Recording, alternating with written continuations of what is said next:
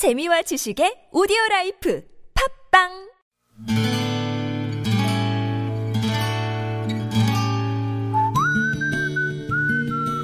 여러분 기억 속에서 여전히 반짝거리는 한 사람, 그 사람과의 추억을 떠올려보는 시간, 당신이라는 참 좋은 사람. 오늘은 경기도 성남시 수정구 양지동에 사시는 윤금주 씨의 참 좋은 사람을 만나봅니다.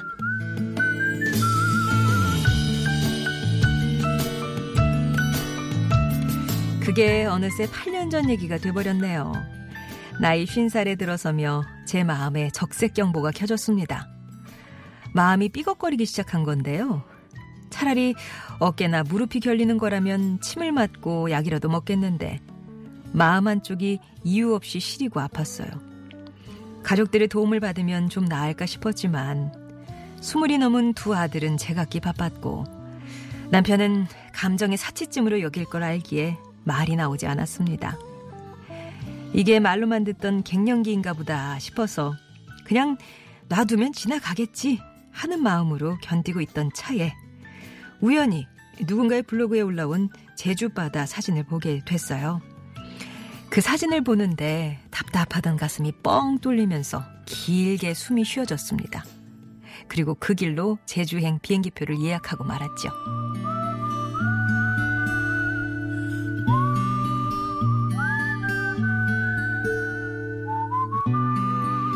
그렇게 찾은 제주 평일 올레길은 한산했습니다.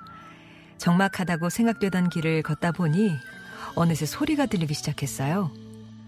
바람 소리가 들렸고 그 바람에 잎새들이 서로 부딪히는 소리가 들렸고 맑은 새소리가 들렸고 일렁에 든 물결 소리가 들렸습니다. 무심코 걷다가 이 길이 맞나 싶어 불안해질 때쯤이면 어김없이 나타나는 파란 화살표나 나무에 매달린 파란 리본이 이 길이 맞다며 고개를 끄덕여주는 것 같았죠. 그렇게 태어나 처음으로 혼자 떠났던 4박 5일간의 여행길. 저는 당신이라는 참 좋은 여행을 통해서 언제라도 가볍게 떠날 수 있는 용기와 마음 한쪽에 작지만 단단한 근육 하나를 키울 수 있었습니다.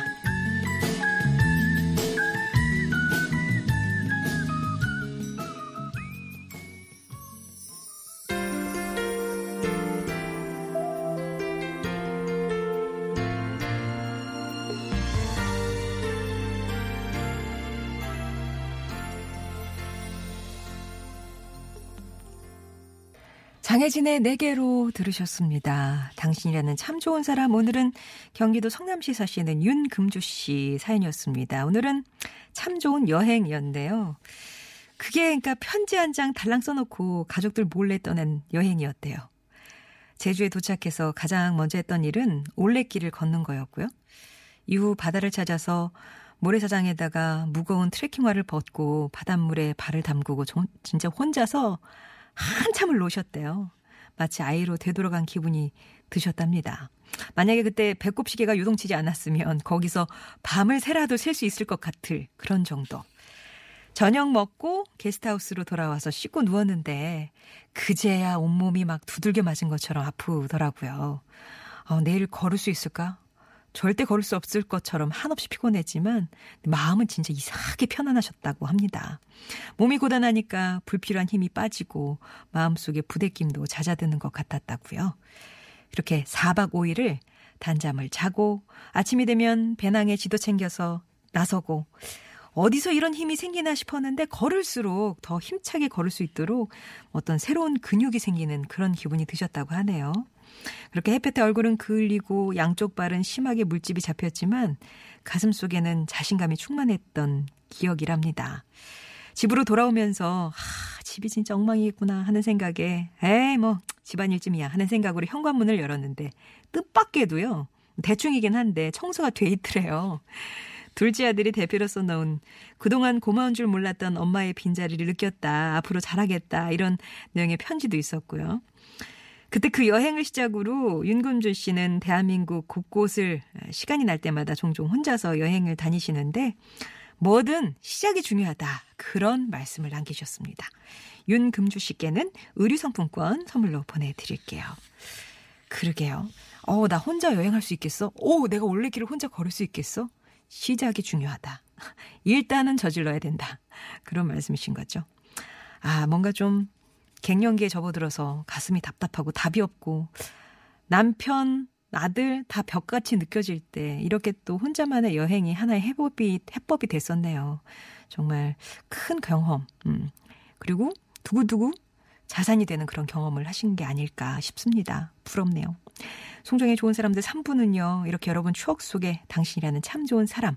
오늘 이제 여행이었잖아요. 꼭 사람 아니더라도 여러분의 추억 한 자락 들려주시면 됩니다.